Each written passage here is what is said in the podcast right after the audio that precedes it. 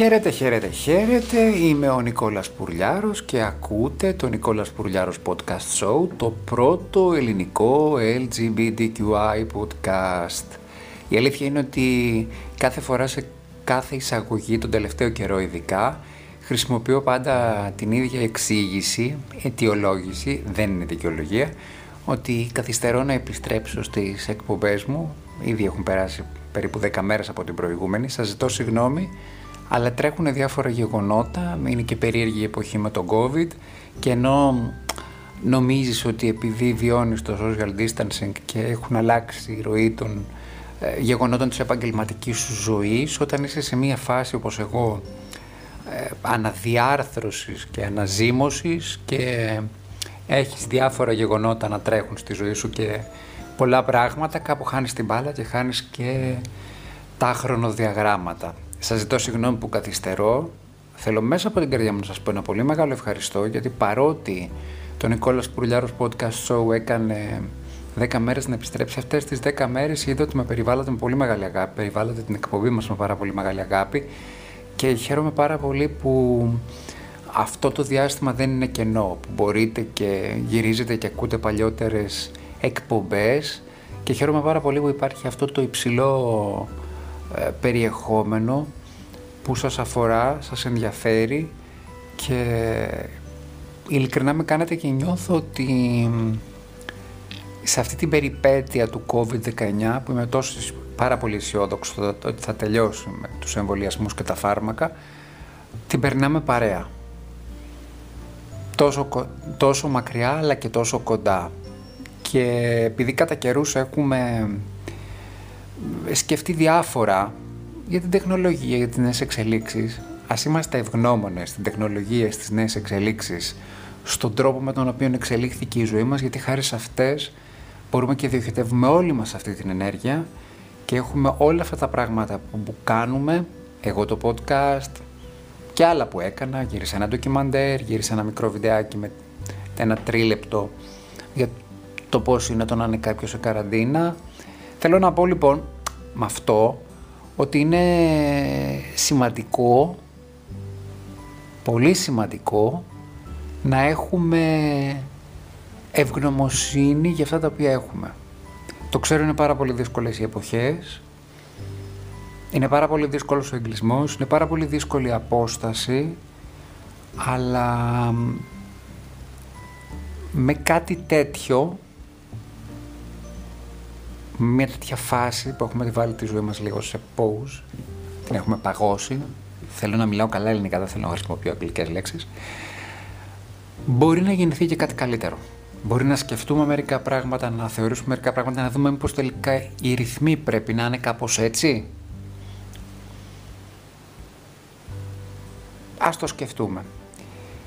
Και αμέσως προχωράω στο πρώτο μου θέμα και σας ταξιδεύω στην αγαπημένη μου Ιταλία που μου έχει λείψει πάρα πολύ. Πριν από μερικές ημέρες ξεκίνησε στο, κανάλι, στο τρίτο κανάλι της κρατικής τηλεόρασης και έχει σημασία να το επισημάνουμε αυτό. Η κρατική τηλεόραση στην Ιταλία έχει σπάσει πολλά ταμπού συντηρητισμού.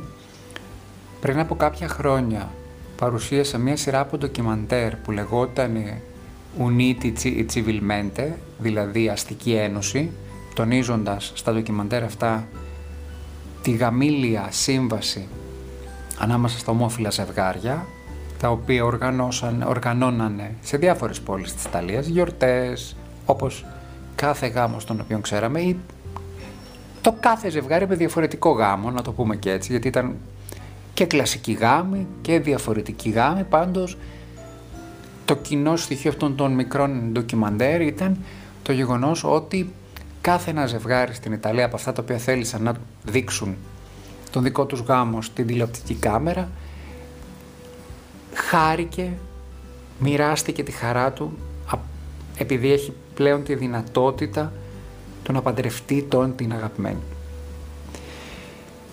Αυτό έγινε το 2017. 16-17.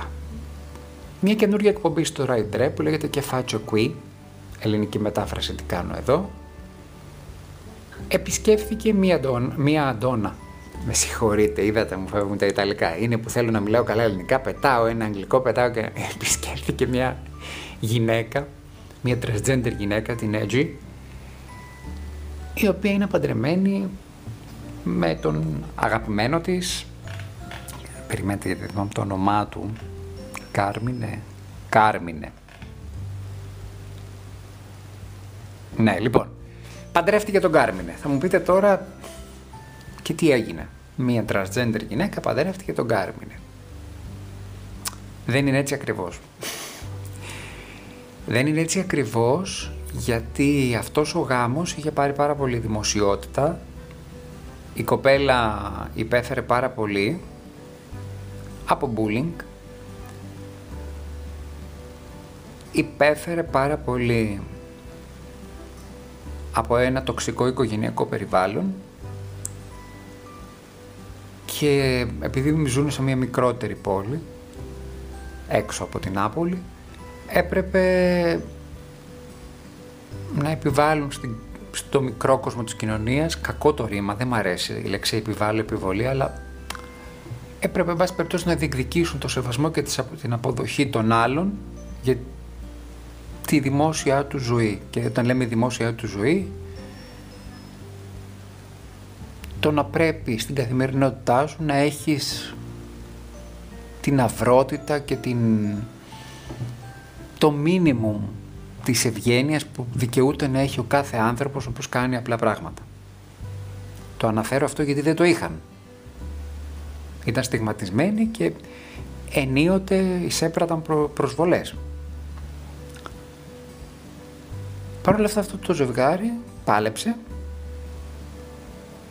τα κατάφερε, βγήκε στην τηλεόραση και το πιο ωραίο από όλα ξέρετε ποιο είναι; Ότι ο Κάρμινε, ο σύζυγος της Έτζη,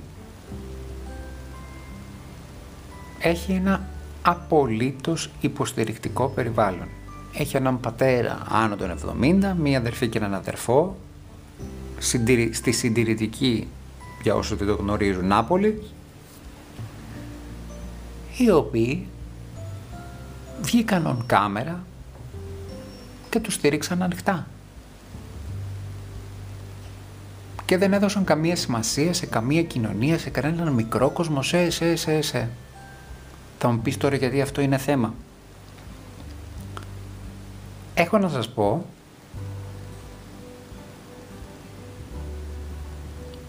ότι η Ελλάδα είναι πολύ πίσω εννοείται σε αυτά, ακόμα δυστυχώς, αλλά πρόσφατα ήρθε στη, σε γνώση μου ένα περιστατικό, μου το είπε ένας συνομιλικός μου Σαραντάρης, ο οποίος έχει ξεκινήσει μια καινούργια ερωτική σχέση και έχει κάνει outing, το ξέρουν οι γονείς του και αυτά. Οι γονείς του του είπανε, επειδή δεν είναι από την Αθήνα, ε, εντάξει ναι εμείς το έχουμε αποδεχτεί, που δεν το έχουν αποδεχτεί, αλλά μην έρθεις στην επαρχιακή μας πόλη με το σύντροφό σου. Γιατί εδώ συζητάνε, κουτσομπολεύουν, εδώ είμαστε επαρχία, είναι πιο... Όχι, δεν θέλω να έρθεις, ήτανε.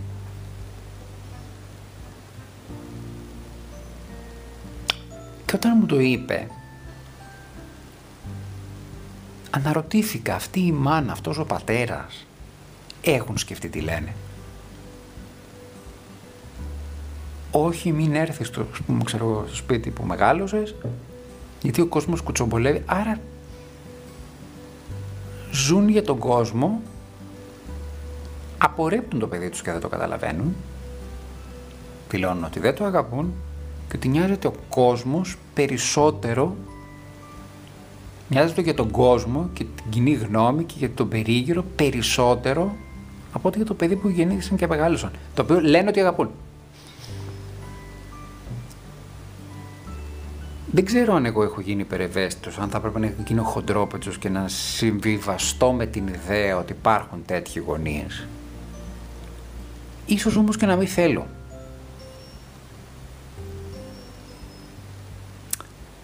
Ίσως να έχω μπουχτίσει πραγματικά και να θέλω να τα αναδεικνύω αυτά τα περιστατικά και να θέλω να σας μιλάω ειλικρινά και να σας λέω τι συμβαίνει. Μήπως τελικά ο καθένας από εμάς μέσα του ξεράσει πια αυτό το απίστευτο, ε, επίκτητο ε, σύστημα της πατριαρχίας και της ετεροκανονικότητας το οποίο μας έχει πονέσει πάρα πολύ. Και εν πάση περιπτώσει ρε αδερφέ να κάνουμε ο καθένας μας για τον εαυτό του την προσωπική του επανάσταση και να διεκδικήσουμε το χώρο που μας αξίζει. Αυτός ο άνθρωπος δεν φύτρωσε ως αλάχανο. Κάποιοι τον γέννησαν. Τα παιδιά δεν είναι φωτο, φωτογραφίες για κάδρα ή για κορνίζες πάνω στο τζάκι ή ξέρω εγώ μέρος της διακόσμησης ή για να, επεν, για να πενεύουν οι γονείς ότι α, είναι καλός μαθητής ή είναι πετυχημένος στη δουλειά του ή βγάζει λεφτά. Για όνομα του Θεού. Μην έρθεις με τον σύντροφό σου. Γιατί εδώ συζητάνε. Μείνε στην Αθήνα. Όχι φυσικά ότι τώρα, δεν το συζητούσαν τώρα για social distancing και αυτά, απλώς είχαν μια διαμάχη σε σχέση με το ομοφοβικό κομμάτι και το παλικάρι ρώτησε, δηλαδή εγώ αν έρθω με τον σύντροφό μου θα με δεχτείς στο σπίτι και είπε όχι, όχι δεν το θέλω.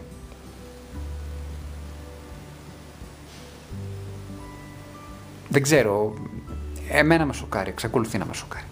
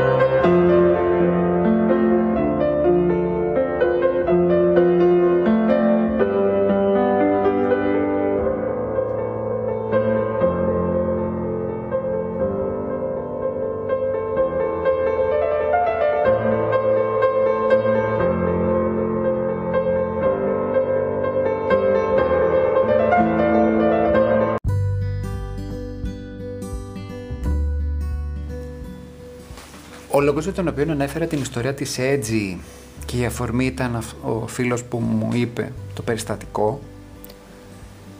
Με οδήγησε σε μία έρευνα στην Ιταλία και σε μία αντιδιαστολή. Και για να δείτε πώς καμιά φορά μπορούν να χαθούν, τα, να πέσουν οι μάσκες και τα όρια.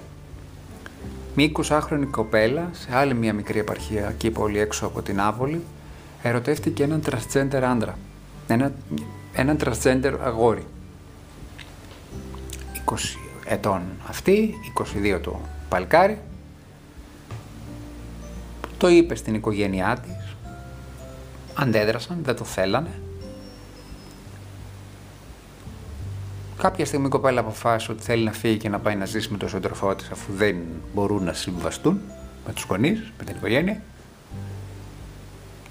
Το παλικάρι την περίμενε από κάτω με το σκουτεράκι του, με τη μηχανή του και ο αδερφός της κοπέλας, ένας 25χρονος, για να της σοφρονήσει και για να του σταματήσει, πήρε το αυτοκίνητο, τους ακολούθησε, τους έριξε από το σκούτερ και τους πάτησε με το αυτοκίνητο.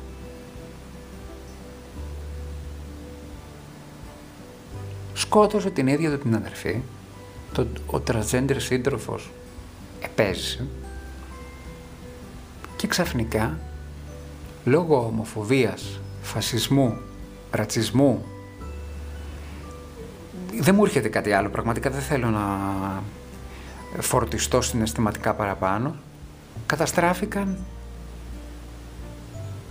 τέσσερα σπίτια. Έχει σημασία το ότι καταστράφηκαν οι γονείς της κοπέλας ή ξέρω εγώ οι γονείς του τραζέντερ ή όχι. Σημασία έχει ότι χάθηκε μια ζωή, μία ακόμη ζωή, από τις πάρα πολλές που έχουν χαθεί, χάθηκε από τα χέρια οικογενειακού περιβάλλοντος. Για ποιες οικογένειες ρε παιδιά μιλάμε πραγματικά, δηλαδή και αυτό που σας είπα πριν για τον έτσι, φίλο ή ε, υπάρχει παραμικρές της οικογένειας. Στερήθηκαν δύο νέα παιδιά τον έρωτα, την αγάπη. Η κοπέλα πέθανε, το αγόρι μένει πίσω. Ξέρουμε αν θα ξαναφτιάξει ποτέ τη ζωή του. Όχι, δεν το ξέρουμε. Πιθανότητα όχι. Γιατί ήδη όλοι όσοι περνάνε τη φάση της μετάβασης στη διόρθωση φίλου έχουν να αντιμετωπίζουν πολλά από μόνοι τους, γιατί και αυτοί δεν έχουν περάσει καλά. Και πάμε σε αυτούς τους ανθρώπους και βάζουμε επιπλέον βάρος, έναν θάνατο, τους στερούμε και τον έρωτα. Γιατί; Φαντάζομαι ότι μελλοντικά ο ιστορικός του μέλλοντος όταν θα βλέπει αυτά θα λέει «Χριστέ μου, τι πρωτόγονοι». Και αν ο ιστορικός του μέλλοντος προφανώς δεν θα μπορεί να ερμηνεύσει με, με, με την ε, κοινωνική κατάσταση που θα έχει το μέλλον, εμείς που ζούμε στον παρόντα χρόνο, μπορούμε να γράψουμε άλλη ιστορία. Δεν μπορώ να τα δεχτώ αυτά. Δεν, δεν έχω δύναμη να κάνω κάτι παραπάνω. Έχω δύναμη όμως να τα λέω μέσα από αυτό το podcast και να τα λέω και δημόσια και να έχω έναν δημόσιο λόγο ακόμη και αν φαίνεται ότι είναι μάταιο, δεν θα σταματήσω να τα λέω. Λυπάμαι πάρα πολύ για αυτή την κοπέλα. Έχω πολύ, με έχει πιάσει πραγματικά ε, η ενσυναίσθησή μου σε υψηλά επίπεδα, γιατί σκέφτηκα αυτό το πράγμα, το έκανα εικόνα, κάτε το κι εσείς.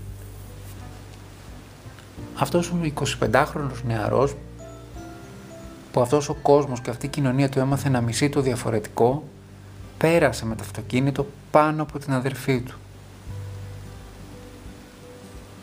Είναι όπως και να το δει κανείς, μια σύγχρονη τραγωδία.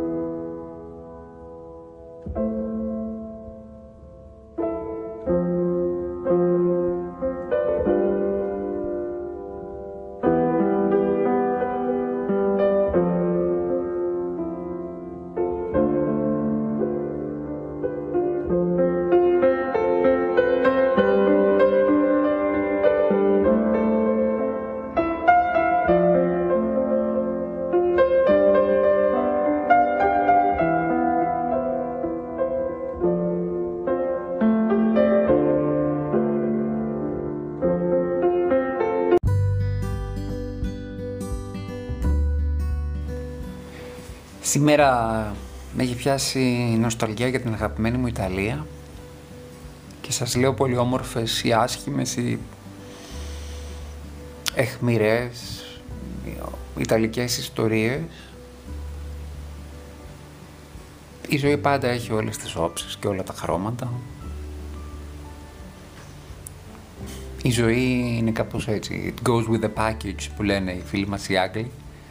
Το γεγονός,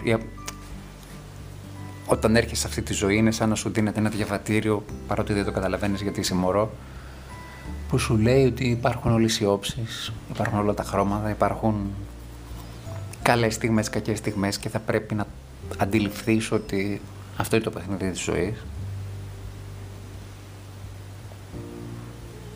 Πονάει κάποιες φορές, αλλά δεν πονούσε όπως θα μπορούσαμε να καταλάβουμε και την ομορφιά της ζωής. Οπότε ξεκίνησαμε κάτι πάρα πολύ όμορφο, με το γάμο της Έτζη και του Κάρμινε συνεχίσαμε κάτι πάρα πολύ άσχημο. Τη Μαρία, την 20χρονη Ναπολετάνα που έπεσε θύμα του αδερφού της.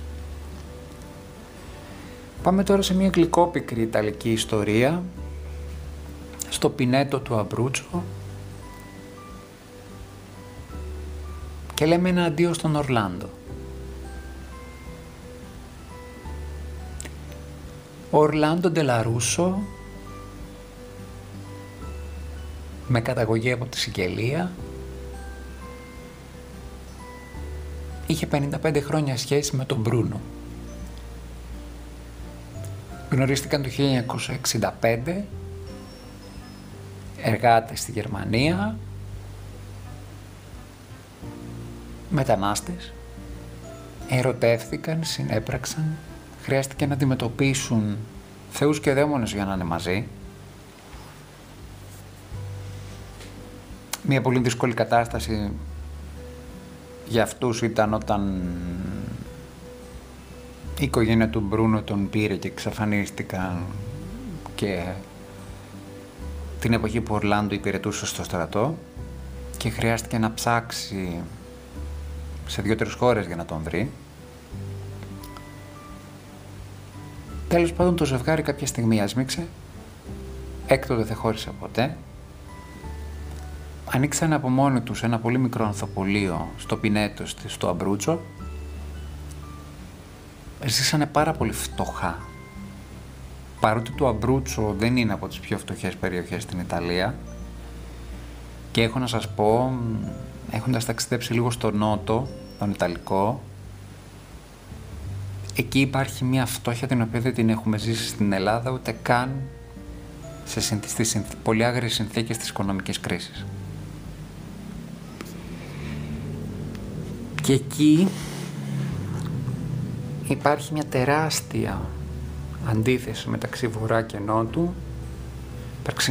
Υπάρχει μια τεράστια αντίθεση ακόμα και μέσα στις πόλεις. Αν βγεις παραδείγματος χάρη έξω από το Μιλάνο, που είναι μια πολύ γκλαμουράτη και λαμπερή πόλη, σε κάποιες ζώνες θα συναντήσεις μια ανυπέρβλητη φτώχεια. Επιστρέφω όμως στο ζευγάρι, στον Ορλάντο και τον Μπρούνο. Ζήσανε πάρα πολύ φτωχά λοιπόν. Είχαν ένα πολύ μικρό ανθοπολείο το οποίο δεν έδινε τα περιθώρια του να κάνουν μεγάλες να έχουν μεγάλη, μεγάλες εισπράξεις, να έχουν πολλά χρήματα. Δεν πολύ φύγαν έξω από τα όρια του χωριού. Εντάξει, ταξιδέψαν λίγο έτσι γύρω γύρω στην πόλη. Σκεφτείτε τώρα ότι ας πούμε και το 1970 θα έπρεπε να αγωνιστούν διπλά από ένα άλλο ανθοπολείο. Γιατί είχαν ρατσιστική αντιμετώπιση. Δεν πηγαίνανε να πάρουν λουλούδια από το ανθοπολείο των ομοφιλόφιλων. Σκεφτείτε το και αυτό. Το 70 όταν η Ιταλία περνούσε μια πολύ μεγάλη ηθική και πολιτική κρίση με τις ερυθρές ταξιαρχίες, με το, το Κομμουνιστικό Κόμμα της Ιταλίας, με τους χριστιανοδημοκράτες, με τους χριστιανοδημοκράτες, ναι. Με όλη αυτή τη μεταβολή για τα γυναικεία δικαιώματα, την, το διαζύγιο και όλα αυτά. Σε ένα χωριό υπήρχε ένα γκέι ζευγάρι που είχε ένα ανθοπολείο, Φαντάζεστε πόσο δύσκολο θα ήταν τώρα για αυτούς τους ανθρώπους να πρέπει να πουλήσουν την πραμάτια τους και να αντιμετωπίζουν.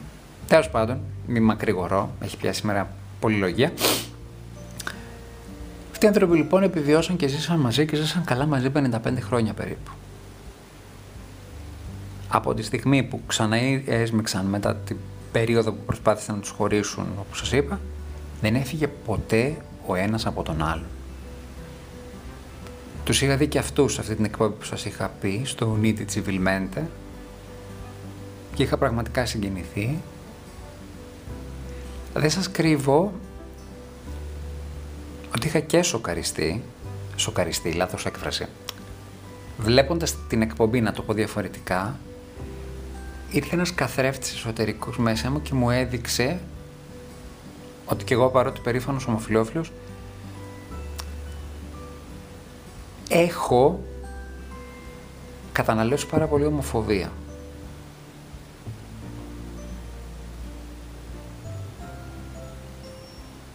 Η ουσία είναι ότι ο Ορλάντο έχει φύγει από τη ζωή πριν από μερικές μέρες και ο Μπρούνο που είναι και ο πιο μεγάλος από τους δύο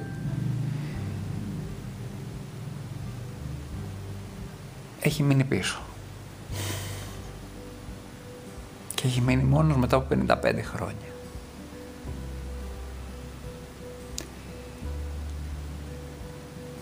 Και ήταν γι' αυτόν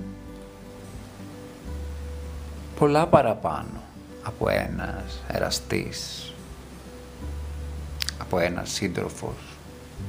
Ήταν η ίδια του η ζωή.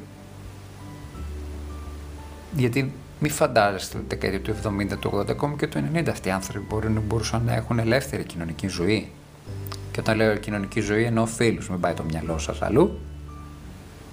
Ήταν άλλωστε αυστηρά μόνο γαμική, να το πούμε και αυτό για να αν μας ακούσει κανένα straight, καμιά, καμιά κυρία straight, να μην νομίζει ότι εννοούμε, γιατί αυτό το πράγμα ότι όλοι οι ομοφυλόφιλοι ή όλοι οι ΛΟΑΤΚΙ είναι της πολυγαμίας είναι τεράστιο ψέμα.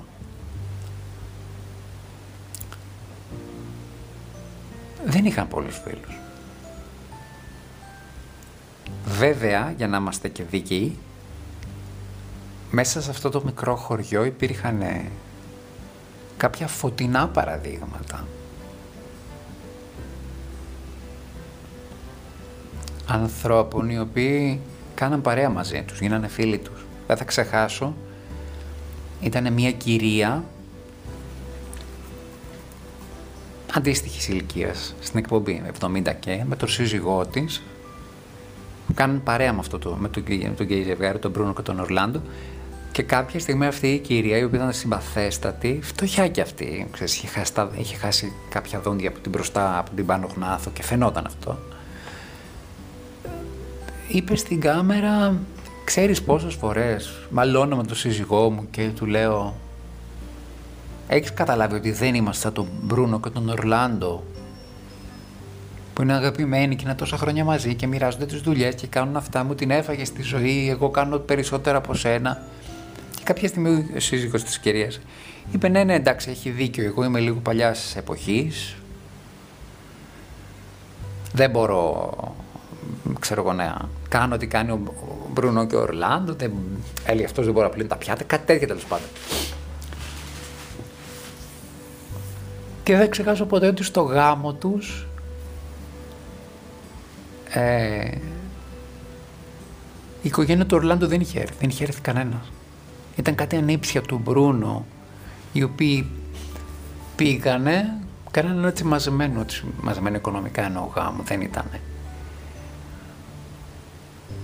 Και ήταν λίγο έτσι, ξέρεις, ρουστίκ γάμος, ήταν αυτό με τα καρότραπεζο μάντλα, λίγο γάμο αλλά παλαιά της ταβέρνας το οποίο είχε μια τόσο, τόσο μεγάλη ζεστασιά βρε παιδιά. Όταν το έβλεπες έλεγες θα ήθελα και εγώ να ήμουν εκεί και ξέρετε έχουμε στην Ελλάδα, στην Ελλάδα είμαστε και λίγο ψώνια κάνουν οι straight αλλά και κάποια γκέι ζευγάρια ξέρω εγώ γιορτές για το γάμο τους και αυτά και θέλουν να έχουν τα άλλα τραπεζομάντιλα και τα καλά σερβίτσια και Τίποτα. Αυτοί κάνανε το, το γλέντι του γάμου τους σε μια αυλή με πλαστικά τραπέζια, με καρό τραπεζομάντιλα, με σπαγκέτι, με ξέρω πίτσα, με γαριδάκια, με κροντίνο που είναι ένα έτσι πολύ ωραίο χορευτικό ε, ποτό ε, από νεράτσι, με τοπικό κρασάκι, με μουσικές ταραντέλες από τη Σικελία. Θέλω να πω, είχε μια τόση ζεστασιά. Και σίγουρα αυτό το οποίο αγκάλιαζε αυτό το γάμο, αυτή την ελέτη και αυτούς τους ανθρώπους ήταν η, η αγάπη του Μπρούνο για τον Ορλάντο και του Ορλάντο για τον Μπρούνο. Αποχαιρετούμε τον Ορλάντο. Θα λείψεις στον Μπρούνο κατά κύριο λόγο. Εγώ βρήκα το facebook του και του έκανε έτοιμα φιλές. Ελπίζω να μου απαντήσει. Θα χαρώ πάρα πολύ. Και κάτι τέτοιες ιστορίες, παρότι σήμερα μιλάω πάρα πολύ, σας ζητώ συγγνώμη. με κάνουν να νιώθω τόσο ωραία. Μα τόσο ωραία.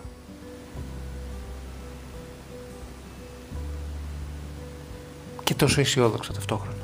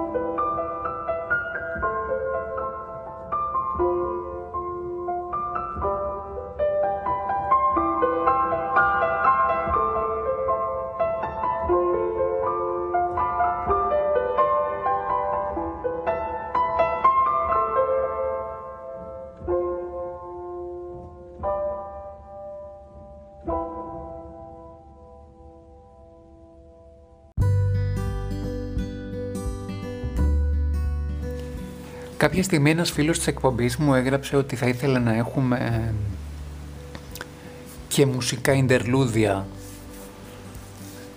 ε, ανάμεσα στα on. Δυστυχώς δεν μπορούμε να το έχουμε για λόγους πνευματικών δικαιωμάτων.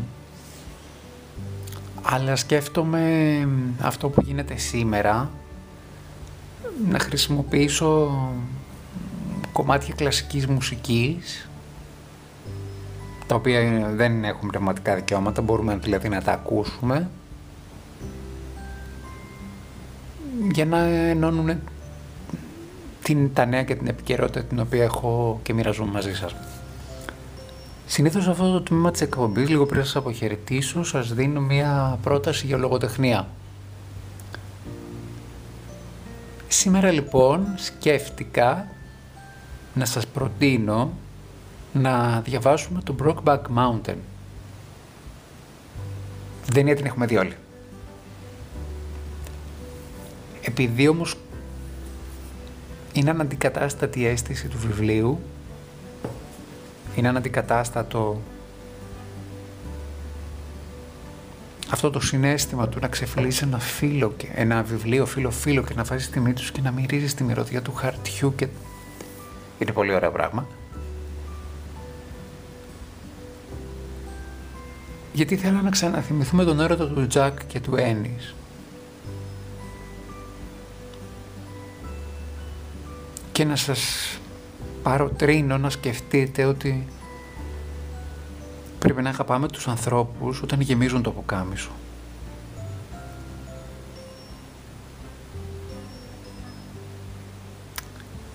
Η μοναξιά του Ένις όταν αγκαλιάζει το λερωμένο πουκάμισο του Τζακ και το κλάμα του είναι κάτι συγκλονιστικό.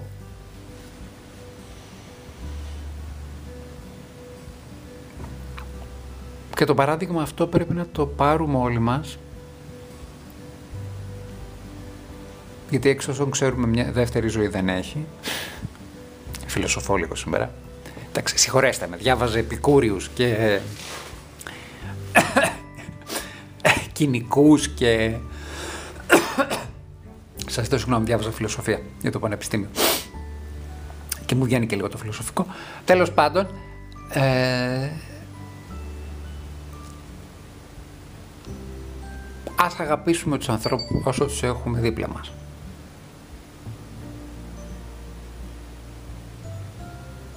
Και κάπου εδώ θέλω να σας ευχαριστήσω, να σας χαιρετήσω, να ζητήσω συγγνώμη που μακρηγόρησα και είπα πολλά, αλλά μου λείψατε και να υποσχεθώ ότι θα προσπαθήσω να έχουμε άλλη μια εκπομπή τουλάχιστον πριν τα Χριστούγεννα. Είμαι ο Νικόλας Πουρλιάρος, είναι το Νικόλας Πουρλιάρος Podcast Show, το πρώτο ελληνικό LGBTQI podcast. Μας ακούτε σε 8 πλατφόρμες. Σας ευχαριστώ πάρα πολύ για την αγάπη σας να αναφέρω τις πλατφόρμες ξανά. Εντάξει, από τις σημαντικότερες. Το Spotify, το Apple Podcast, το Google Podcast, το Breaker, το Radio Public, το Castbox. Α, έλα, πες το. το Radio Public. Είναι και μερικά άλλα, το Listen Notes, είναι και μερικά άλλα τα οποία λόγω των πολλών επεισοδίων και των αρκετών ακροάσεων μας έχουν εντάξει μόνοι τους γι' αυτό. Τέλος πάντων, σας ευχαριστώ πάρα πάρα πάρα πάρα πάρα πολύ. Σας χαιρετώ. Νικόλας Πουρλιάρος Podcast το πρώτο ελληνικό LGBTQI podcast σε όμορφη χριστουγεννιάτικη διάθεση. Σας χαιρετώ γιατί όπως ακούσατε, όπως το ακούτε κιόλας, χτυπάει στο Viber η αδερφή μου Ανούλα αγαπώ και στέλνω την αγάπη μου και σε όλους τους ακροατές. Σας φιλώ πολύ.